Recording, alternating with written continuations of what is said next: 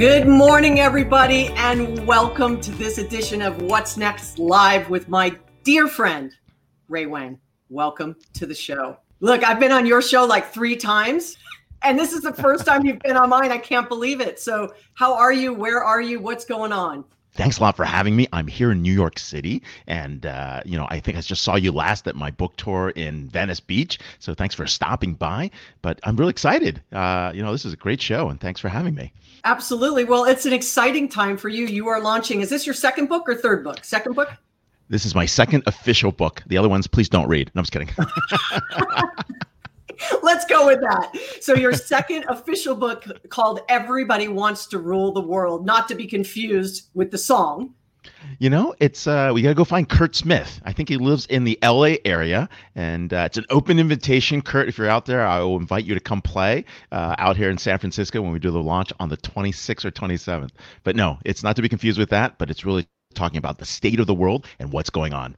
Well, you know, look, you have such an amazing bird's eye view of what's happening, both from a tech perspective, a market and industry perspective on a global basis, right? You um, are part of and the, you know, sort of the face of Constellation Research. Um, as well, you've spent a lot of time on the other side of the house, you know, in tech as well as in the consulting world. And so, I'd love to hear what prompted you to write the book because I'm going to guess it was starting to be written long before COVID.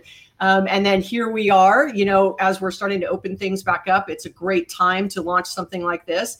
But what sort of sparked your inspiration to put pen to paper or finger to keyboard for the second book. Actually, you're right. Actually, I still write by hand. Um, so it was a written manuscript to get the ideas out there and flowed, and then some I got them typed. But the genesis of the idea was the fact that we were working on digital transformation projects like you. We've been watching people, you know, transform sales organizations, customer service, you know, business models, what was happening in commerce, what's happening outside in terms of supply chain and logistics.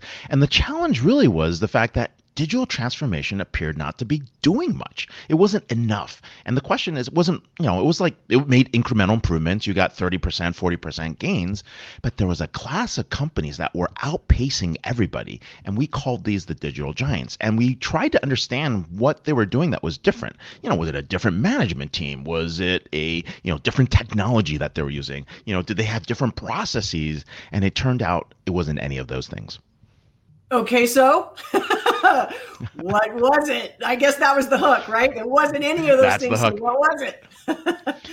well, we, we talked to about 10,000 folks uh, from 2015 on uh, who are early adopters. We've got this thing called the Business Transformation 150. There are top transformation experts around the world. Uh, we name these people every year and we try to look at their projects, try to understand how they're doing it. And the digital giants were doing something different. And let me give you an example.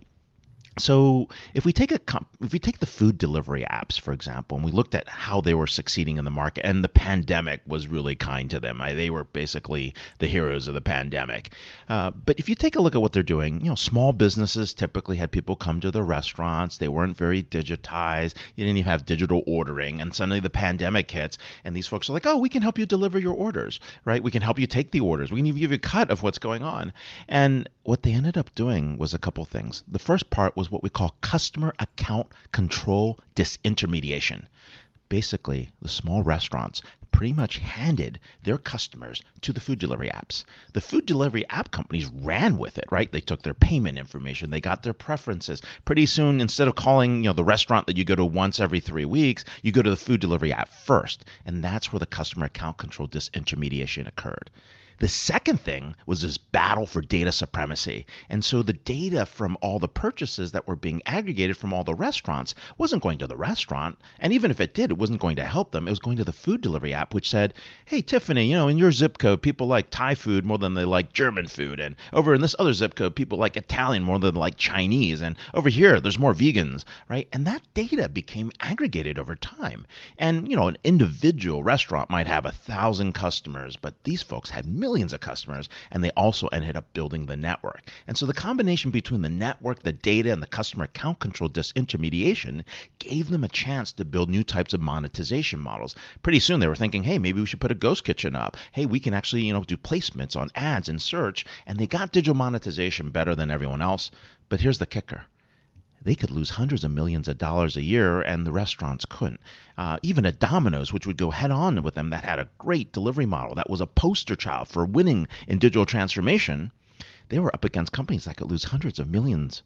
And that is one of the interesting challenges. That long term mindset inside these, which is the fifth element, those long term mindset really allows these digital giants to win and get to that escape velocity. Well, there's so many things that you said there, right? And I often use restaurants as an example that they that a particular restaurant might have had a thousand customers, but they didn't mean they knew who they were. And also, if it was an in dining experience, and they might know, oh, Tiffany comes in with her family, or Ray comes in with his family, you know, every Tuesday night. and then the pandemic hits, and it's Tuesday, but I don't know how to get in touch with Ray or Tiffany. And so all of a sudden, a 99.9% in person restaurant is overnight shifted to you know digital and delivery and they don't even know where to begin. They don't have their menu on their website et cetera. And so everybody has covered how much digital acceleration has happened over the last 18 months.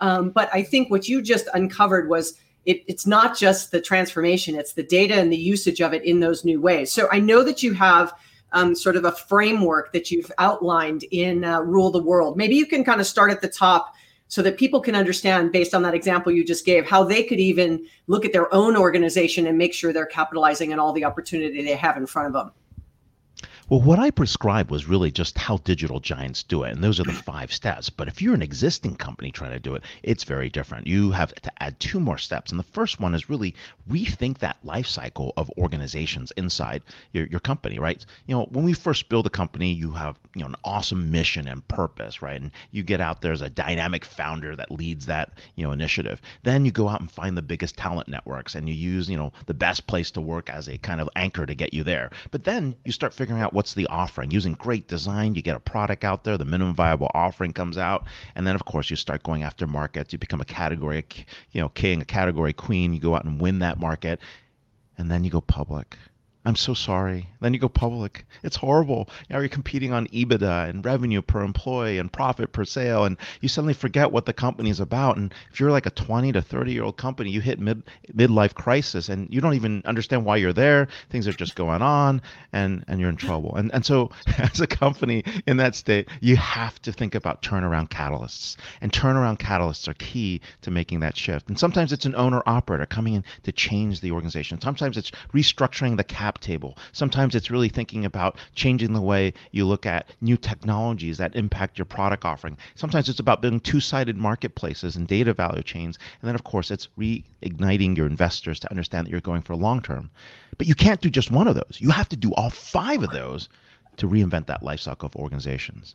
Now, along with the two, uh, the five other things which we talked about, which is customer account control disintermediation, winning on data supremacy, uh, you know, building the largest network you can, digital monetization, which is ads, search, membership, subscriptions, goods, and services.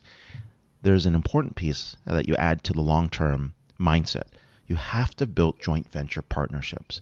And when you're a smaller organization going against digital giants, you got to remember they're investing at 10x the levels you are for capital, for innovation. They're investing at 10x the resources towards building new products and expanding in markets. They're built for growth not value. They're built for growth. And because of that, you're probably going to have to pull together partnerships, create a separate entity so that you can actually compete against these digital giants effectively. And you'll organize yourself around three ways. One is common enemy. Let's all go after company X, right?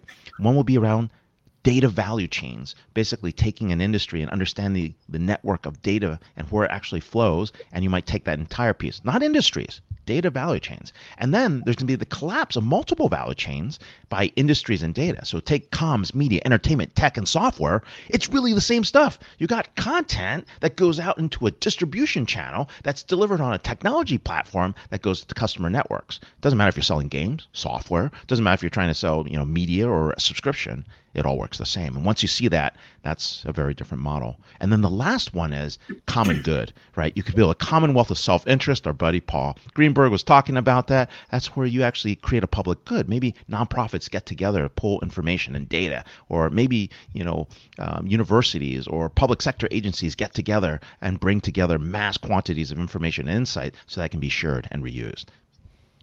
Well, so You know, I, I often get asked this question. So I understand how the digital guys have done it. You know, I'm a small company, right? Or I'm an individual contributor in a big company or a small company. And I, I hear you, Ray, and I read your book and I, you know, follow what you say. What's my first step, right? Because I think that there was a lot of buzzwords, a lot of things you said, um, all valid, right? And and all clear. But sometimes it's where do I even begin? Like, where do I take that first step? To try to begin to compete against these digital giants because you know in, in many markets they are so powerful um, that you know you tend to run up against them and you don't know how do i outmaneuver? Do i outthink? I can't outspend. I can't out hire i can't outdevelop. So what do i do? I think that the first step people have to do is is really look at their business models and understand the business model and then understand the monetization models. Today your business model monetization models are two different things. I'll give you a quick example. For example, Google, right? Uh, Google is the dominant player in search. One might say they're a monopoly, but they're really, you know, the dominant player in search. Uh, they have, I don't know, four billion users, and you know they're generating 130 billion in terms of revenue in 2020. Then there's Facebook, right? They're the dominant player in social media. They've got 2.1 or 2.8 billion users, depending how you're counting it, and you know they're doing something like 70 billion in digital ads. Wait, did I just say digital ads? They're both competing in digital ads. Now, if you were to look five years ago, the next competitor had a billion in digital ads. It's probably Microsoft at the time. And so we now have two competitors going head on in digital ads, and a third player has emerged called Amazon. Yes, Amazon. Amazon did 14.1 billion in digital ads last year. These are three different business models all competing for digital monetization in the world of ads. Think about that. And so, so that first step is to really rethink where your business models and monetization models are aligned and who are you really competing with? If it's digital goods and services or if it's memberships and subscriptions, are you really competing for memberships and subscriptions or are you really competing for time and attention? And if you're competing for time and attention, you realize that, okay, wait, every brand suddenly is a media property. Every brand is suddenly a content provider. Every brand is suddenly a mission oriented organization. And that changes the way you realize how you reinvent yourself. So you have to start there. Now, once you have that in place, I want you to imagine the biggest network, right, of people, devices, intersections of that, you know, members that are part of another organization or your extended partner network and identify that biggest network because it's about getting to that scale and being able to connect to that scale. Now, one of the things that we always look at is, you know, adoption. And in adoption, 50 million users is the standard for, hey, mass adoption.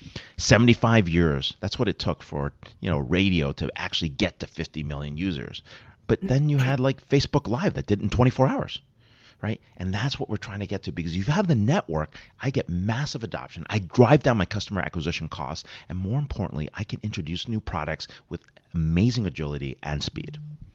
So creating a network, you know, requires things, right? You can't just go, I'm going to get 50 million people who might want to do things with me, right? It's, am I spending enough money to attract people to want to join my network? Am I willing to share data with that company in order for them to provide these in, in, you know better services and products to me. You know there's lots of things that have to happen to create that network. If i'm like well i have a network of 100 or that restaurant i have a network of a thousand you know okay. I mean it's amazing. It's better than a network of nobody or one right? So that is progress. But multiplying that network in a way that um, you're you're capturing that time and attention you know attracting people to want to join your community whatever that might be. Could be your you know as a service could be your you know gym it could be your application whatever it is. Um, and and then you have to collect that data to start to monetize it to produce new products and potentially services based on that. But we have a crisis of trust around data we you know we have a crisis of trust around breaches of data um, and it's also very noisy in attracting we were talking about this before the show just how noisy it's become. And i don't mean noise in a bad way i just mean there's a lot of options today. And so you know once again if you can't end, outspend because as you said facebook google you know microsoft amazon whomever it might be has such massive mind share because they're everywhere you know? So what what what would you say in how would you create that network or that you know uh, interest from someone who wants to join so if you don't have a network effect where do you begin this is where the coalitions are important. It's really about getting that interest in communities, getting that interest in memberships, subscriptions, uh, people's lists. Uh, they become very important if you're trying to get the scale. Now, let's be honest, right? Consumer scale is very different than enterprise scale. Enterprise, like you need the list of 20,000 executives. That's a great number if you've got 20,000. 1,000 does wonders when your average sale is what 100 to 200,000, you know, for your deal size. So, so let's remember, right? You know, very different for B2B versus B2C. Uh, and, and, you know, if you have that kind of list. So LinkedIn is a great membership network. You know, I mean, Tiffany, you've got like tens of thousands of folks that you know follow you or connected to you, and you know that in itself is its own network. But let's take it at scale. Let's look at LinkedIn as a great example. LinkedIn has 720 million members. 720 million members. The power of that network is not fully tapped. One of the things I, I, I, try to tell LinkedIn folks all the time, but they never, never really pay attention to it. But if you had 700 million members, and you actually could do verification of employment skills. Did you go to this school? When did you, you know, work here? Right? By being able to validate and provide that they could make a ton of money just doing $10 verification employment calls or did you actually go to the school? Right? That's a great business. You only need like five developers and probably like you know four api calls to be able to do that and just get all the uh, get light up the network of all the providers and you know institutions and skills companies that are all there. Right? i feel like there's a brand new building. I feel like there's a blue check coming. so you, you heard it here first. The blue check is coming. All right, keep going, Ray. so, but so yeah, but this is it, right? I mean, think about it. I mean, so so even if you even if like a hundred million people, you know, used that service and use six of those services, or even ten, let's use ten and make it easy. That's a hundred dollars, right, off of just you know a hundred million people. That's not a bad number. so, right. I mean, right. I mean, this this is what this is what they're missing, right? You could get to billion dollars in less than like you know six months building this and launching it. So, so yeah, that's the kind of scale we're looking at, and so that's why it's important to look at networks uh, in the way that you're talking about. Well, we've got a great question here from Ed. I'm going to share it below, and uh, thanks, Ed, for joining. Um, so, who owns the data? Is it me? Am I the product? What do you think? Hey, Ed, great seeing you in New York a couple weeks ago. Um, you are the product. Um, we got to change a couple things, right? This gets to the regulatory environment of what happens and how do you keep fair and free markets. Uh, but you are the product at the moment. But if we change a few things and we make data a property right, personal data a property right, now we actually have existing property laws inside all the different countries and states and localities that can apply. So, what do I mean by that? I don't know. You own land, you own property, you get a title, like your car, right? Your house. Uh, you've got a great idea. You have a trademark, a service mark. That's, that's intellectual property. Now, all that information about you, the digital exhaust, your PII, your genomic information, that's also your personal data. And so when they change the framing so that becomes labeled as personal data and property, the property rights kick in. And now you can actually trade that data, share that data, be paid to be used that data. There's a value exchange and there's consent that's required. And therefore, at that point, Ed, you know, you are the product, but they need your consent to be able to use it. And people will be finding fair market value against that data. Well, I guess then the follow up question would be, you know, what's the likelihood of digital giants actually compensating consumers for their personal data? I think we'll see that happen. That'll be a differentiator. But before we do that, we actually have to, you know, there's there's five bills in the House Democratic proposals for antitrust, and I like one of them a lot, which is really access, which is data portability just like we have number portability. Remember back in the day, like you wanted to change your phone like number, but you couldn't because you're stuck on a carrier, so that you were stuck there. And if you left, you had that you couldn't take your number with you. Well, that's number portability. Those were the days. Those are the days, right? You know, your McCaw cellular one, if you're any remembers, right? But those were the days with AB carriers, and you know they wouldn't give you your number. But but that's the same thing with data portability. Like I can't get all my metadata off of Facebook, or I can't get my data off of Twitter, right? You know, they should provide an on ramp to a competitor to be able to go do that. I think it's hard to enforce or hard to build, but it is a noble idea in the sense that that data will be reused. It's your information and it should be given to you and all the derivatives of that. So we'll see how far they get with that. So. Well, and, and and then I guess you know since you mentioned sort of the bills that are that are in front around uh, data, we there's so much conversation about breaking up big tech and that it's too big. Uh, and and like you know, there's I have my own feelings, but this is not the show to hear mine. This is all about you. I will uh, interview you on our show. No, is yeah. is uh, is I'd say this. What would we have been over the last 17 months without tech? So, so my feeling about this is a little different, right? I know there are people that you know have good intentions. They want to break up big tech. It looks like a monopoly. You know, it's antitrust. These large companies are bad.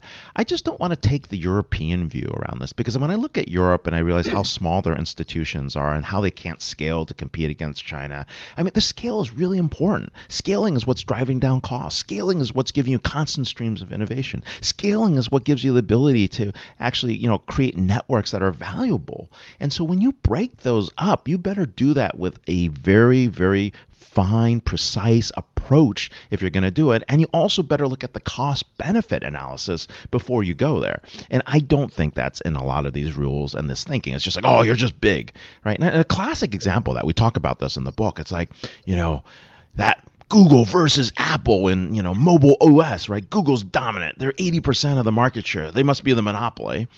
Yeah, but Apple is 20%, but you make two. Apple's doing two to one ratio in terms of revenues, right? With less of a market base, right? massive competition there, massive innovation. Yeah. I mean, people complain that they have to pay 30% cut to Apple um, in order to put their app on the App Store. But you, if you're like a, you know, like a beer distrib, you know, like a beer company or like a packaged food distributor and you want to put your stuff in the shelf or in the aisle, you pay slotting fees. Those slotting fees are more than 30%. So it's like people that are proposing these rules don't seem to have any business sense or have actually worked in business to understand this is kind of how it works. Someone built the network, someone built the community, you want to use it, you actually have to pay for it. You can't just put yourself there, you know. So so it's interesting to see how this is all going to turn out. I hopefully some practicalities come out there, but more importantly, I mean we need good regulations, smart regulations that ensure fair and free markets, but you don't want to just put regulation out there just because it's populist at the moment. We should go after big tech. Oh, look, hey, I went after big tech in like 2021, so I can run for like Senate next year. I mean, it's like that's crazy, right? But but that's a little bit of what's going on. So yeah, and, and I and I'd say this, like you know, I sort of tongue in cheek said, where would we be without tech over the last 17 months? There is no going back. So now we have to find a way in which tech human, business, community, society the planet, you know, all these things can kind of work together. And I think we're in the middle of these growing pains of how do we do that? Like Bitcoin, you know, everyone's like, this is the greatest thing, but it's polluting our environment. So what's the balance, right? Like, is that the answer? So go ahead you know, we need to go back to the fax machine and thermal paper. That's the future. no, I'm just kidding. um, you know, I, I, don't think we are going back. I do agree. We have all these new digital capabilities. It does enable access. It improves the ability for inclusion as people are trying to get in and, and connect. All you really need is a connection point to the internet, and now you have access. Uh, my my only challenge is this I don't want to lose my analog capabilities because in a digital world, you lose your privacy. And in an analog world, you maintain your anonymity. And so things like getting rid of cash, like I'm not for that. I believe in privacy and I believe people should be able to make transactions without being traced. Um, you know, if you want to sign a contract by paper, we should still make that option there. I just want to get to a point where it's not like, if if you're doing something analog, it looks like you're doing something like you know suspicious or evil, or you're like you know just like I hide from the government. I mean, it should be normal for you to be able to do that, and it should be an option that society pays for to make sure that you still maintain your privacy and anonymity should you like. Um, but but right now we're not heading in that direction. Now on the other hand, right, all the innovations in payments, all the innovations in you know the ability to order. I mean, there's some great benefits. I mean, think about this. Let's go back to your restaurant since we we started with the restaurants if you pre-order your meal before you show up to pick up, like even some restaurants are asking you to pre-order, that's the first time they've actually done order capture. They now know inventory and how much supply they order and how much they really consume. And hey, Wednesday seems to be a big day for sundaes when the temperature is over 90 and it's a Wednesday. You know, we're going to sell a lot more ice cream. But, you know, if it's Thursday and over 90, for whatever reason, nobody orders ice cream. They like pie, right? And that's the kind of stuff we discover. And it's those insights that become important. And that's that notion where we talked about earlier about battling for data supremacy digital allows you to do that. Every digital action is a demand signal. You've got context. You know the location, the time, the weather, the journey, what was happening, how are you feeling? And you also know the actions that were taken, right? And when you can do that and put that attribution to the context, you now have some really powerful insights. And what we're competing for is this concept called decision velocity. It's so important. You and I make a decision one per second. I don't know. How long does it take you? I, want you to put it on this Bob, how long does it take you to get out of management committee? Right? Is it one week? Is it three weeks? Is it a quarter? Right? It could take you forever. Machines are making a thousand decisions per second. Beat that. That is asymmetry. And that is why decision velocity is so important because we're competing against that. If you can make faster decisions at that type of scale, 10x, 100x, you're going to have a massive competitive advantage. Yeah, and I think people are at a crossroads now. You're either going to go back to the status quo or you're going to sort of double down and reimagine what's possible. And using that example of restaurants and what you just described, I literally remember being in a restaurant in Rome. In Rome, uh, it was 14 years ago, 15 maybe. Okay. And they had, you could, they were carrying a device that they could order off the menu that they were no longer writing it down. So of course, wow. yeah, at the time I was working at Gartner. So I like went up to the and I said, I want to know the story behind this, right? Because we're not doing it in the US. And so yep. he goes, Yeah, it actually helps me with inventory and supply. I'm not throwing away and wasting food. And so I said, I really want to use you for a case study, right? About trying to learn how to do that. So this is a small little restaurant in Roma, right? It's family owned. It's this big. You know, it serves the best food. And now he has complete control where he knows that people are ordering veal or they're ordering linguine or they're ordering, you know, lasagna or whatever it is. He goes, it's completely changed my business. I don't have to work as hard. You know, my my I know what how to staff up. My cooks don't run out of things. My patrons, my customers are not upset.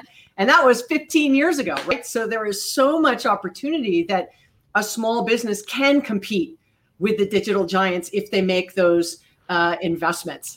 Well, let's take that a couple steps further. I, I love that example. And, and let's be honest, having worked in restaurants, you too, and you know the, how it works. He basically was having a problem with like a little bit of a, you know, insider theft of inventory. So he probably solved that pretty quickly with the digital ordering system. But imagine you have a coalition of like independent restaurants that can aggregate the orders for discounting right? Now you have the ability to actually create those networks, right? Because I got demand signals of my customers and that's aggregated for my purchasing and procurement on the back end. And suddenly small businesses have a shot going up against other folks. They could have a direct, you know, Sysco Foods contracts, right? Or US Foods contract, you know, at the bulk buying level. And and that changes the game and allows them to compete head on with big chains who typically have really good procurement contracts. Well, there's two things I want to wrap this up with. One is, um, you know, as we talk about competing with the digital giants and we talk so much about digital, and you made the comment about analog, there's still a lot of inequality around people actually having access to digital at all. You know, we're all listening to this now live streaming across multiple platforms because I have high speed internet, right? Ray's in New York, I'm in California. You know, we're doing all these things uh, in a digital sense, but not everybody has high speed internet not everybody has access to computers you know? And when we start to think more about digital how do we what are your thoughts i guess around kind of closing this digital divide you know uh, and and what's the role of big tech in, in potentially doing that? And the digital giants not just big tech you know, I think the digital giants in general have done a good job of improving access, advocating for more access for broadband in rural areas. I think that's where we're seeing that. Um, you know, telco companies traditionally have taken a long time to go do that, which we totally understand. But but you know, for ninety nine dollars and four hundred dollars for equipment, you could have Starlink, right, with one hundred fifty meg up and down. And and you know, you see companies like Starlink disintermediating telcos, right? They don't pay regulatory fees. They don't actually have to worry about this. You know, the government's subsidizing the satellite launches, and suddenly you actually have the northern hemisphere covered covered with 150 meg up and down, right? And so I think improving access there, you're seeing it happen in different ways. Like Amazon Sidewalk is pretty cool. The fact that they can extend their network through all their devices, so you have like micro networks that pop up, which allow other people to share their internet and push it out there for folks, not just for their devices, but for their connectivity.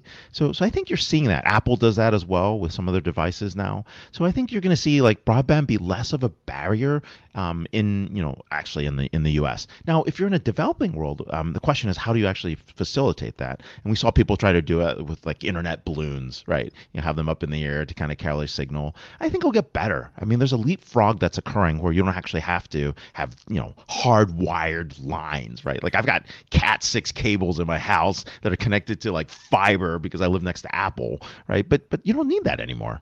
Um, and so I think it'll get easier and easier over time. And at least mobile devices have pretty much coverage everywhere. So that's one that I wanted to ask your opinion on. And I love that answer, you know, but you know, you're in Silicon Valley, I'm in Los Angeles. And in the beginning of the pandemic, I was driving through um, going to my local Rite Aid and there was a Starbucks next door. But of course, everything was closed, right? We were in a hard lockdown. This was like April. And yeah. the parking lot was packed. And I was oh. very confused as to why the parking lot was packed. And sure enough, everyone was sniffing Wi Fi from Starbucks. they left the Wi Fi on. That's awesome. right. But you in, in Silicon Valley, there was a story of a kid sitting in front of a, I don't know if it was a McDonald's or a Kentucky Fried Chicken, sniffing the Wi Fi so he could go to school. So this isn't just rural areas, right? We have this divide everywhere. And so for those of you listening who have any ability to make an impact on this, this is one of those topics I love talking about because we can only hope that we give everyone the opportunity and access to some of the things we're talking about and businesses as well. All right, so the second the second one is supply chain. We also noticed over the last 16 months sort of how fragile our supply chain was. And, and early in the pandemic, I saw so many stories of farmers um, in the Midwest throwing away millions of pounds of potatoes because they just, and yet we have all these people who have food insecurities and are hungry. And so, and now we see, you know, supply chain and chips and cars and all of a sudden, you know, wood for building homes and wires and everything has gotten more expensive because of this sort of supply chain. So, any thoughts around that?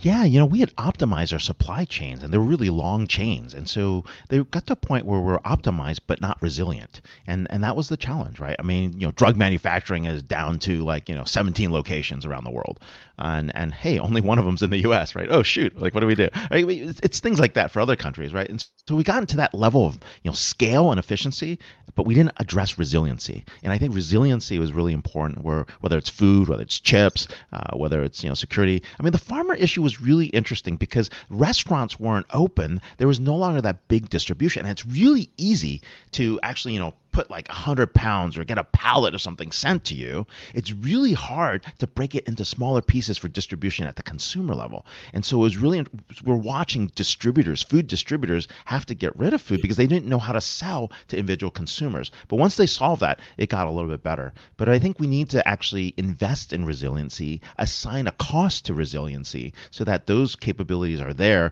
especially when we lose one or two sources. I mean, a, a great example is like there's this battle to get rid of natural natural gas lines, right? But if you do that, like your power goes out, no one's going to be able to cook or heat themselves, right? And so that resiliency, even though there's an ideological reason to get rid of carbon, you still want to have other sources, right? Battery backup with solar, right? If you're going to do like wind, right? If you're going to do hydro, right? What's the backup for that? I mean, and so you got to have multiple sources, and we can't just try to get to some level super efficiency without considering the impact of resiliency on supply chains.